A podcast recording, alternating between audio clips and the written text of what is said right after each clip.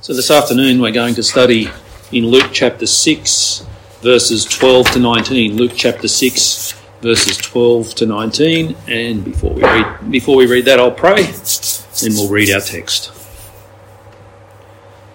Father in heaven, we give you thanks for your word, the Holy Scriptures, the very words of God. Father, we pray that we would be given ears that hear and eyes that see and hearts that are humble and obedient, that we may do all that you have commanded us to do, and that we may love you as we ought. These things we ask in Jesus' name. Amen. Luke chapter 6, reading verses 12 to 19. In these days he went out to the mountain to pray, and all night he continued in prayer to God.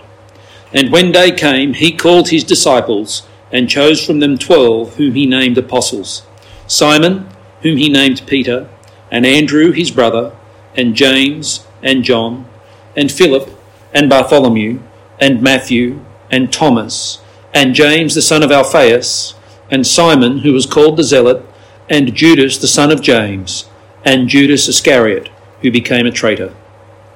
And he came down with them and stood on a level place with a great crowd of his disciples and a great multitude of people from all Judea and Jerusalem and all the sea coast of Tyre and Sidon, who came to hear him and to be healed of their diseases. And those who were troubled with unclean spirits were cured, and all the crowd sought to touch him, for power came out from him and healed them all. Amen. May God bless that to us. So the very first thing I want you to do is to turn your Bibles in the Old Testament to the prophet Micah. Micah chapter 4.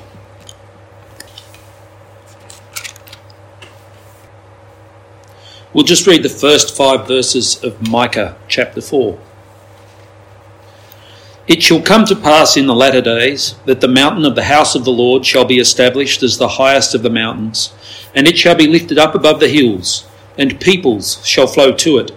And many nations shall come and say, Come, let us go up to the mountain of the Lord, the house of the God of Jacob, that he may teach us his ways, and that we may walk in his paths. For out of Zion shall go forth the law, and the word of the Lord from Jerusalem.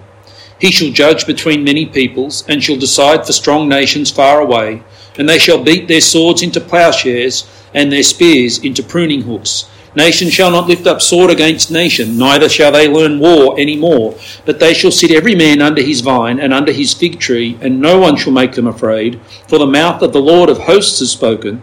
For all the peoples walk in each in the name of its God. But we will walk in the name of the Lord our God forever and ever. I just want you to consider how that which we have just read, and chapter 6 will then lead on to, the Beatitudes, Jesus pronounces woes, what you might call Luke's version of the Sermon on the Mount, although it's not necessarily the Sermon on the Mount as recorded in Mark. I do think that Jesus, as a travelling preacher, probably taught pretty much the same things in many different places, and so you might, if let's say you were writing down what Jesus was saying, you might have heard him preach in one place on one Saturday and you write down the sermon, and then you go to another place on a different Saturday and you write down the sermon, and you go, well, he's working from the same outline, but he's not preaching the same message, which is what many travelling preachers even today do. So chapter 6 is basically Luke's telling or recording of what we might call the Sermon on the Mount, although it's not necessarily the same preaching occasion as the same is in the Gospel of Matthew. But consider what we read there in Micah chapter 4 about the mountain of the house of the Lord being established as the highest of the mountains, peoples flowing to it, and many nations coming and saying, Come, let us go up to the mountain of the Lord, to the house of the God of Jacob, that he may teach us his ways, and that we may walk in his paths. For out of Zion shall go forth the law and the word of the Lord from Jerusalem. And just consider that what we're reading here is that Jesus went up into a mountain to pray, and there he prayed all night. And when he came down, there was a great crowd gathered, including not necessarily Jews. There were people from the sea coast of Tyre and Sidon. These were not Jewish nations or Jewish regions. These were basically, in your Old Testament, the regions of the Philistines on the coastline of the Mediterranean Ocean, or the Mediterranean Sea, I should say. It's not an ocean. I'm not saying that what we're reading is a direct fulfillment of Micah chapter 4. I think Micah chapter 4 is basically all about the coming of the church, the new covenant ministry of the church, and peoples being drawn to God by the power of preaching the gospel. But I guess what I might be saying is that in Micah chapter 4, that prophecy that we read has some kind of application to what we're reading here. And notice that the people go up the mountain to the house of the God of Jacob, and it's Jesus himself who has said that his body is the temple. Remember, destroy this temple, and in 3 days I will raise it up. Those who are coming to Christ, whether they're aware of it or not, are coming to the house of God, to the temple of the Lord. Just moving forward through the text, and I'm sort of, there's not necessarily one simple, clear theme that's running through what we're studying today. It's preparatory. It's sort of the bridging text between the works of Jesus and the teaching of Jesus. But I'm just going to move forward through it, and there'll be some comments to make and some applications to make as we read our way forward through it. In these days he went out to the mountain to pray, and all night he continued in prayer to God. And one, you know, just as soon as you read that, there's so much to think about.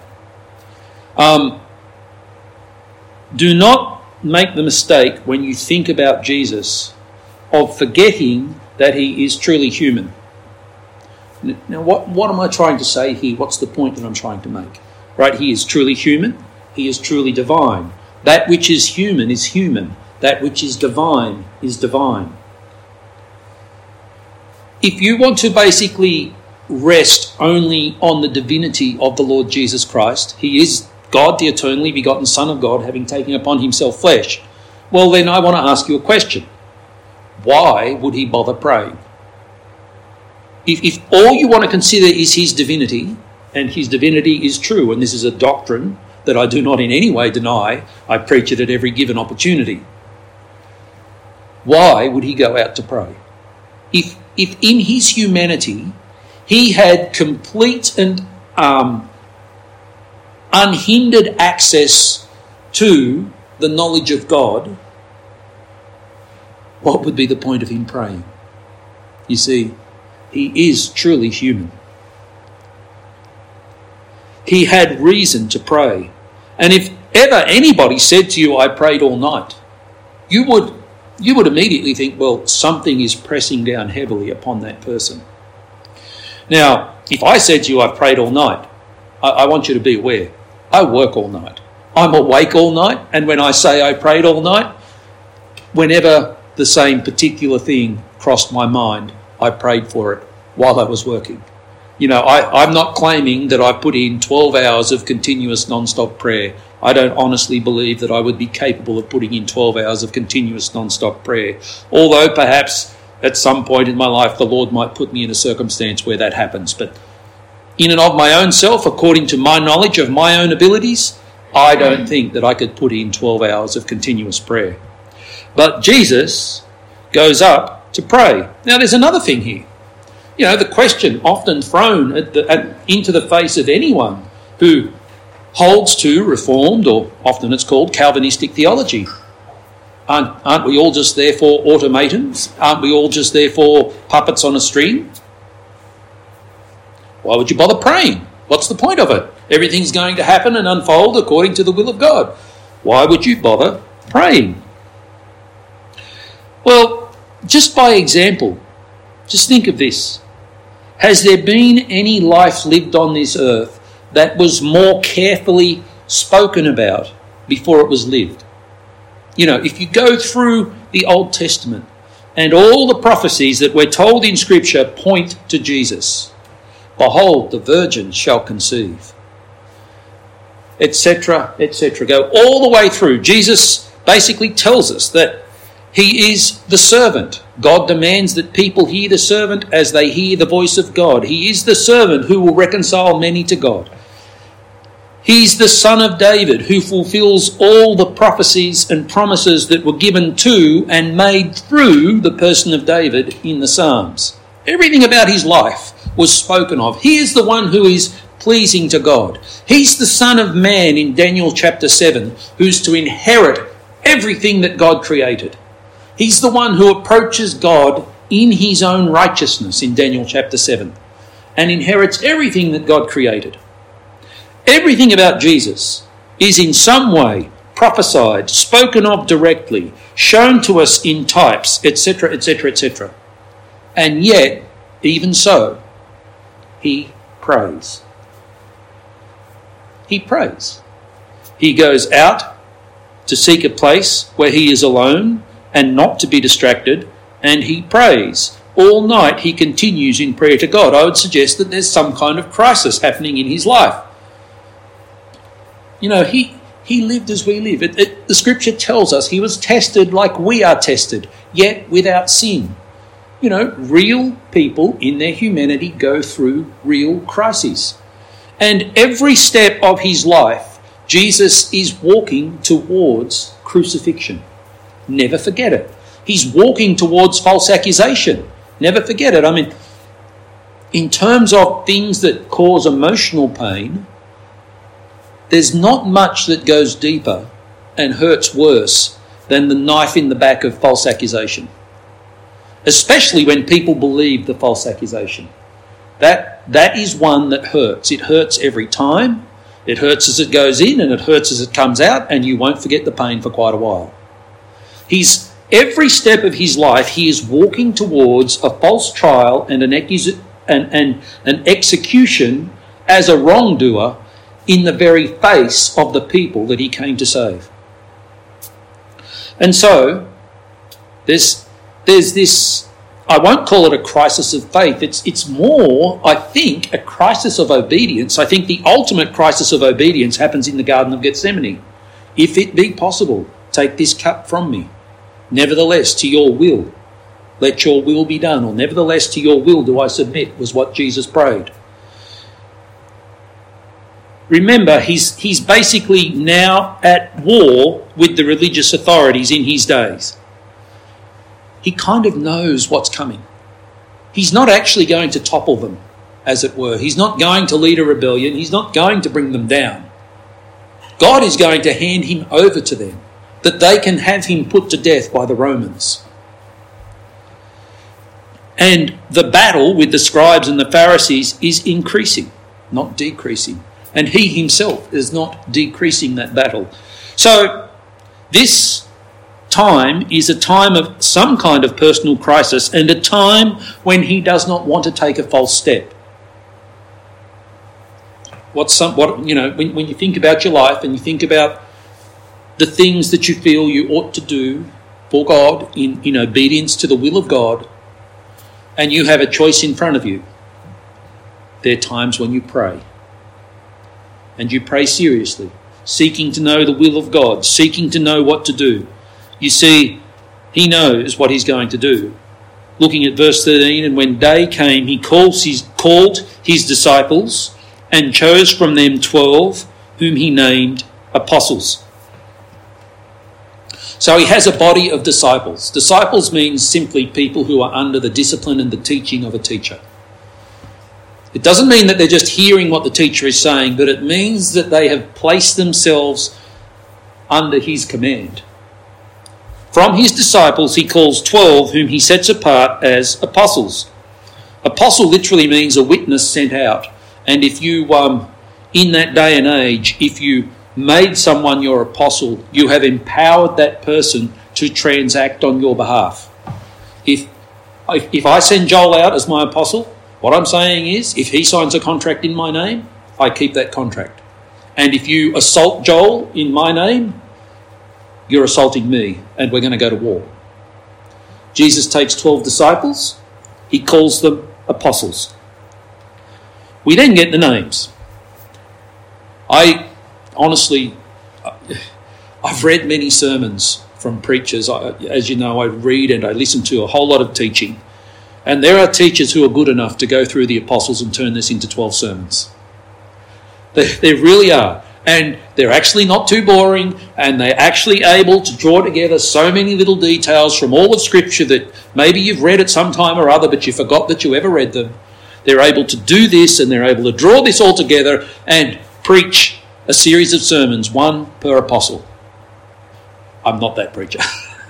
And being someone who also works full-time, and I'm not complaining about this, but I honestly don't have the time to draw together that kind of sermon. To draw together that kind of sermon, you've actually got to be able to put more hours into it than I have. So, let's just speak generally concerning the apostles. Specifically, he chose 12. Why? Because there are 12 tribes of Israel. Is he replacing the 12 tribes of Israel? Not really. That's not what is happening. He is now establishing the true tribes of Israel. What do I mean by that? Well, there are a whole lot of Judahites, all right?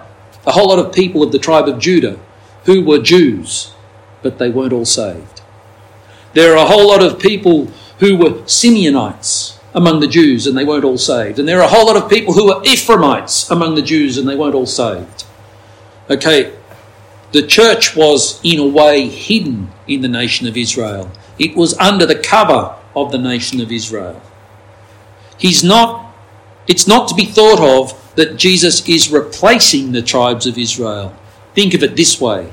His ministry is drawing out the true Israelites, the Israelites indeed, the Israelites who are in a living, loving relationship with God. It was perfectly possible, just as it's possible today, to be a church member and not be a Christian. It was perfectly possible to be a member of the Jewish nation and not be a Christian. He's drawing out, the picture here is that he's drawing the true Israel out of greater Israel. And so he draws out 12 men. What else do we know about those men? Well, as we read earlier in Acts chapter 4 and at verse 13, now that when they saw the boldness of Peter and John and perceived that they were uneducated common men, they were astonished, and they recognized that they had been with Jesus. No one was drawn out according to merit.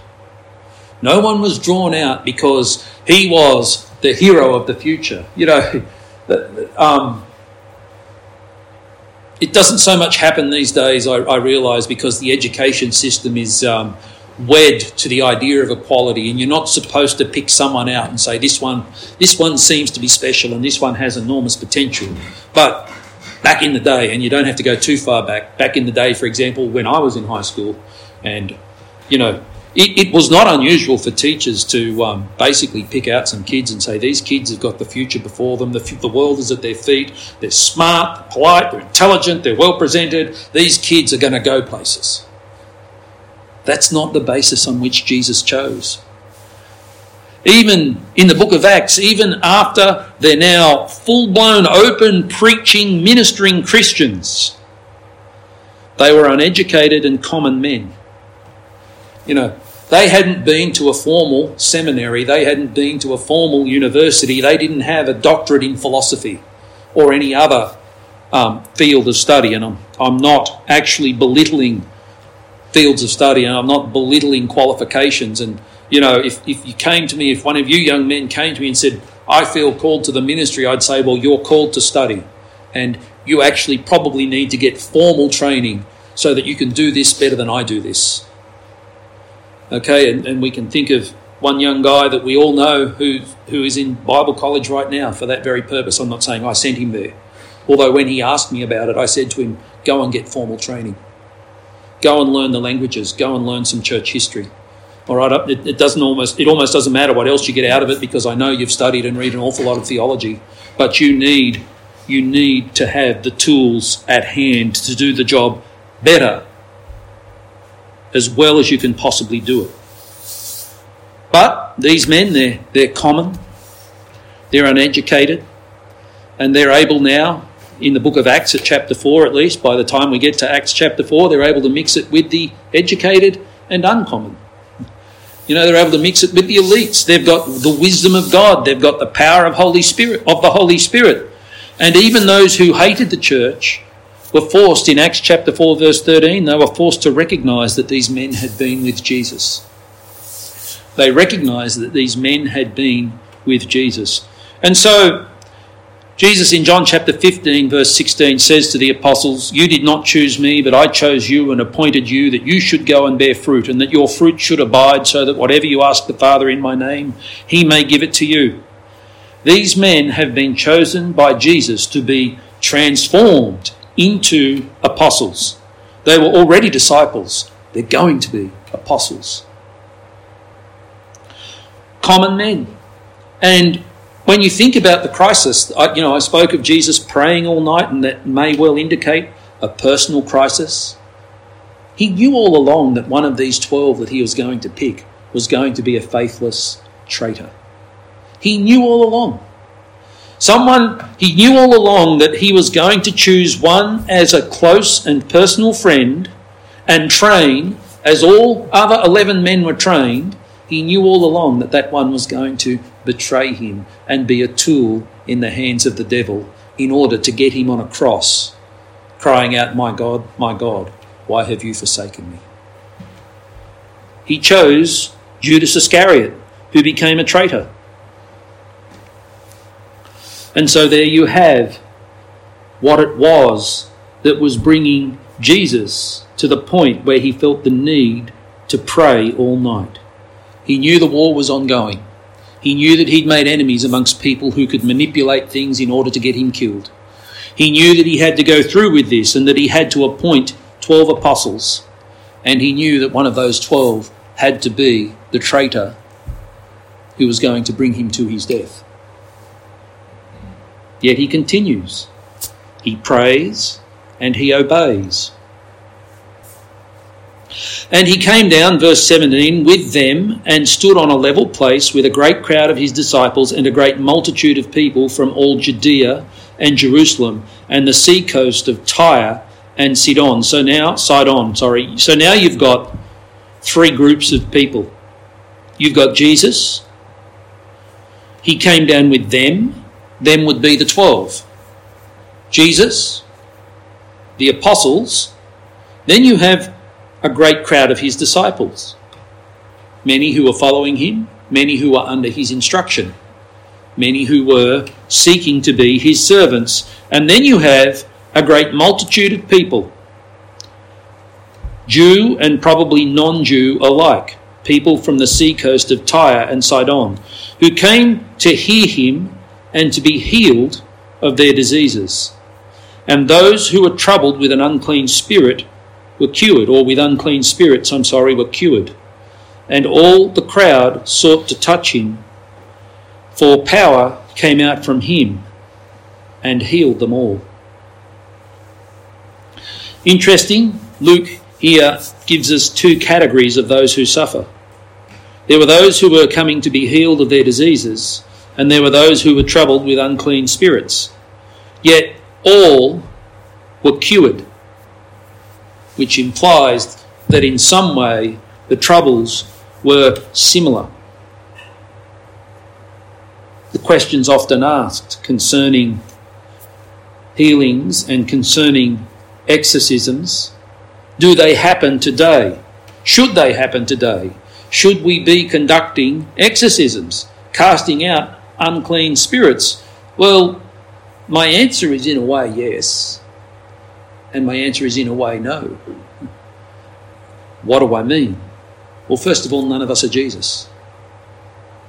And we're not living in the age of the establishment of the church, where the power of God's Holy Spirit was made clear through signs and a sign ministry. We're not living in that time. Jesus has come down off the mountain. He's going to start preaching and teaching. The authority that he preaches and teaches under and with is demonstrated in the power that comes out from him in the healing of diseases and in the curing of people who are troubled by unclean spirits. We have the gospel. We have the word of God. Now, the scripture tells us that if you want to think about the way that humanity can be categorized, there's really only two kinds. Really, there are those who are in Adam, and those who are in Adam are under the power of Satan. It's as simple as that. They are under the power of Satan. If you want to say, well, are some more so than others? The answer is obviously yes. There are obviously some who are more so under the power of Satan than others. There are some who would definitely qualify for what we call demon possession. All who are outside of Christ are under the power of Satan, and there are those who are in Christ and they are under the power of the Holy Spirit.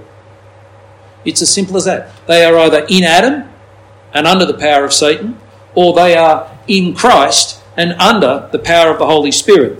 Where would I get some support for the idea that all are under the power of Satan? I'd take it from Acts chapter 26 as a primary text, if you want to turn there with me just for a moment.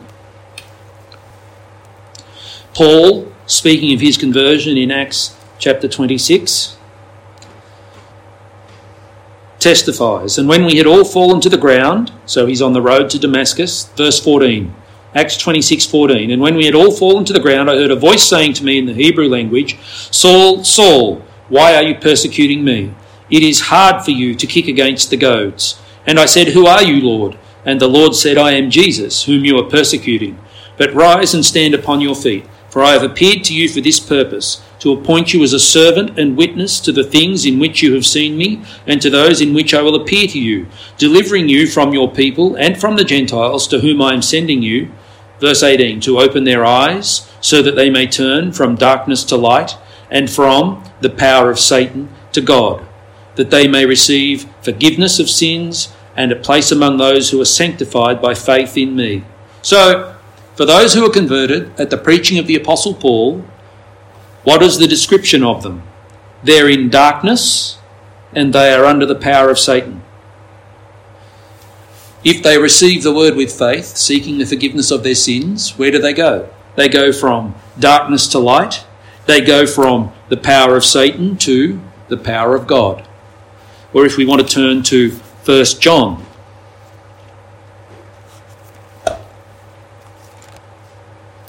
1 John and the last chapter of 1 John, which is chapter 5, verse 19. 1 John 5:19. We know that we are from God. So he's writing to Christians, a Christian leader, an apostle writing to Christians. We know that we are from God. And the whole world lies in the power of the evil one. And you've got to put a little bit of thought into that. I mean, who runs the world? Who controls the world? Who has power over everything upon the earth? And the answer to that question is God and only God. So what does the Apostle John mean when he says the whole world lies in the power of the evil one? Well, the world. This is the same Apostle John who wrote the Gospel of John, and in the Gospel of John we're told, do not be surprised if the world hates you, because it first hated me. That same world that hates Jesus is under the power of the evil one, or in the power of the evil one. And so everyone who is outside of Christ is under the power of Satan. Even today, even now, in the world around about us, how are they set free from the power of Satan? The preaching of the gospel. By faith, they receive Christ. By faith, they are indwelled by the Holy Spirit. By faith, they are giving a living and obedient heart that loves God and seeks to grow in obedience to God. And so every true conversion is, to a greater or a lesser degree, some kind of exorcism. It's a casting out of the devil. I personally believe, and we won't go back and review a whole other sermon that I know I've preached in time past. I personally believe that every exorcism that we see in the ministry of Jesus is a visible conversion. It's a visible conversion. It's basically God showing us that conforming yourself to the word of Jesus sets you free from the power of Satan. A conversion is in a way totally invisible. It works from the inside out and makes itself visible in the acts that a person does. That's what it's like for us these days. But in the ministry of Jesus, exorcisms were part of the sign ministry of Jesus, the sign of his power, the sign of his authority, the sign of that which he was speaking is truth. And an exorcism becomes a visible conversion. This is a person who was totally under the power of Satan, and this person who was under the power of Satan, God intervenes in their life. God tinkers with their innermost being. God changes them, gives them a new heart, gives them a new set of desires, and God drives the devil out of their heart. God, by the power of his Holy Spirit, brings life. And so we see exorcisms when we see conversions. We don't see exactly what was seen during the ministry of Jesus, but we're not walking in the physical presence of Jesus of Nazareth at this day, in this day. Jesus of Nazareth is not here in this day, at least in his incarnate body. Jesus is here by the power of his Holy Spirit, and by the power of his Holy Spirit we have the Scriptures to preach, and the gospel accomplishes the purposes of God in setting people free from the power of Satan. And so Jesus comes to a great multitude. He has apostles, he has disciples, he has a multitude. And people are healed of their diseases, and those troubled with unclean spirits are cured. Verse 19 of Luke chapter 6, and all the crowd sought to touch him, for power came out from him and healed them all. We really got to think about that at verse 19. In all of the ceremonial law, if any person touched something that was ceremonially unclean, in all Old Testament law, if any person touched anything that was ceremonially unclean, did the clean person clean the unclean, or did the unclean make the clean unclean? The unclean always made the clean unclean. Turn to the book of Haggai. Chapter 2, it's only got two chapters, and at verse 10. Haggai chapter 2, verse 10. On the 24th day of the 9th month, in the second year of Darius, the word of the Lord came by Haggai the prophet. Thus says the Lord of hosts, ask the priests about the law. If someone carries holy meat in the fold of his garment and touches with his fold bread or stew or wine or oil or any kind of food, does it become holy? So someone's got holy meat in their garment. What's holy meat? You've offered your sacrifice to the Lord, and the priest has given you back your portion that you're now allowed to take back to your home and eat with your family. And so that is now holy meat. It's part of your worship. If someone carries holy meat and he touches with his fold bread or stew or wine or oil or any kind of food, does it become holy? Can the holy meat in the person's robe or garment make something else holy? And the answer? The priest answered and said, no. Then Haggai said, if someone who is unclean by contact with a dead body touches any of these, does it become unclean? And the priest answered and said, it does become unclean. When someone who has been made unclean touches anything, whatever they touch becomes unclean. So that which is ceremonially holy cannot make the unclean holy, and that which is unclean can make that which was previously clean, now unclean.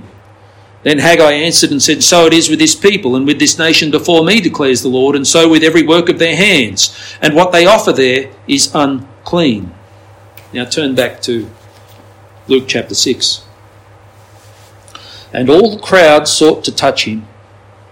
What should happen? In the normal scheme of things, Pharisee itself, the very word Pharisee means the set-apart ones. Ones who set themselves apart. Ones who divided themselves off from the world around them. That's what Pharisee literally means. What should happen if all the crowd seeks to touch him? If someone has a spot of leprosy, that which the Jews called leprosy, under the sleeve of their garment and touches Jesus, what should happen? According to the law, according to that which they have been taught through the generations, Jesus becomes unclean. If someone who has been near to a dead body or an unclean beast, a starving peasant, a starving beggar who eats something unclean because it was the only food they could lay their hand on. If that person comes near to Jesus and touches Jesus, what should happen? Jesus should be made unclean. And there are those who are troubled with unclean spirits. I mean, demons. Literally, wickedness has possessed and dominated their lives, but now they're seeking to be cured. You know, what's the scripture say about bad company? Bad company corrupts good morals. You know, I'm trusting that none of us here have close friends who are wicked, evil people dominated by evil spirits. I know we must live in the world. I know that we do have friends in the world. You know, my workplace is not a workplace filled with Christians. I'm sure many of you have exactly the same experience. The crowd seeks to touch him. And instead of Jesus becoming, as it were, unclean, instead of Jesus becoming, as it were, weak, instead of Jesus being influenced by the crowd, instead of him being infected by the crowd, to use a more modern term, power comes out from him and heals them all. And so at the start of the passage, I speak to you about the humanity of Christ. He goes to the mountaintop and he prays. And I say to you, if you want to think only of Jesus as divine, well, for what purpose does he pray? But now, at the end of our passage that we're studying, I want to say to you, now look at what happens when divinity takes upon flesh, when the eternally begotten Son of God becomes incarnate, takes upon himself flesh and walks the earth. The power of God overcomes all comers. The power of God overcomes all uncleanness. There is nothing that can make God unclean. Nothing. Things can make you and I unclean, one way or another. Our sins can stain our soul. And I don't have the power to grant to anyone here cleanness. And none of you have the power to grant to me cleanness. You know, the Apostle Paul says in Romans chapter 7, I know that no good thing dwells within me, that is, within my flesh. But this crowd can come to Jesus and go away cured, cleansed, set free, made holy, renewed. Think now about the divinity of our Lord Jesus Christ. God has power to do whatsoever God pleases. God has power to change the human heart. God has power to grant cleanness where once there was uncleanness. God has power to make people who were wicked servants of Satan righteous servants of himself. God has that power. We serve an almighty, all-powerful God. And, you know, we have a theological term for it, and we explain it from the Scriptures. We talk about the doctrine of justification, the doctrine of being found righteous in Christ. The righteousness of Christ is given as a gift to the people of God. And speaking once again of the divinity of our Lord Jesus, he can give and never run short. I can give you something, but whatever I give you, I no longer have. And, you know, if I give you money, I'm short whatever amount I give to you. If I give you food out of the cupboard, well, the cupboard has now got less food in it. If I use my energy to in some way help you, I get tired. I have finite resources. I'm only a man. It's the same for all of you. You're only people. You're men, women, servants of Christ. When you give, you have less. Now, when we sleep, we might recover some of that energy, but ultimately I can tell you, you know, I'm the oldest man in the room, and I can tell you, you don't stay as strong as you always were. You know, the effects of the world, the fact that flesh and blood cannot inherit the kingdom of God, eventually it starts to wear you down. And the day comes when the heart stops beating and you go to face your God. Hopefully you die in Christ and you're coming, as it were, to your Father. And you want to be there with him. But Christ can gift his people with righteousness. His righteousness, his works, his goodness, his active obedience. You see, he did everything that the Father demanded of him. He did it perfectly. He did it from a pure heart. He did it in a way that you and I cannot do it. You know, I say to you, have you ever committed murder? I know you all. None of you have killed anyone. No, we haven't committed murder. So have you done that from a pure heart? You know what I mean? Have you ever hated anyone? Have you ever desired revenge? Have you ever thought someone was a stupid idiot? And if you've thought those with... If you've thought those thoughts, if they've run through your mind, doesn't Jesus say that to consider your brother a fool, that to have the desire for revenge in your heart is to commit murder in your heart? But Jesus perfectly, totally, positively fulfilled the required law of God, the commandments of God. He did the works that God requires, and he's able to clothe us in his righteousness and lose no righteousness of his own. He's not made less glorious by giving the glory of righteousness to his people. He's actually made more glorious. God gives and becomes greater. You know what I'm saying? This is the divinity of the Lord Jesus Christ. This is the power of that divine Son of God working through the flesh of that human Son of God, being a son of David, being a son of the woman, the seed of the woman, at work, crushing, bruising, stepping upon the skull of the serpent. And so God ministers to his people through the Lord Jesus Christ, and we see both the divinity and the humanity of our Saviour, and both are necessary. We've got to always hold both in our hearts. We needed a man to be our man. We needed a man to do what we cannot do. I always tell you, you cannot be saved by works, but I always tell you, you are saved by works. Not our works, not my works, not your works. We're saved by the works of the Lord Jesus. He performed the works that God requires, and he performed them on our behalf, purchasing us for God. And what we're reading about and what we've just studied is that same Lord Jesus doing everything in obedience to the will of God and in the business of purchasing salvation for sinners like you and I. Praise God for the ministry of the Lord Jesus Christ. It is our only hope, and it's the only hope we've got to give the world around about us. Let's close in prayer.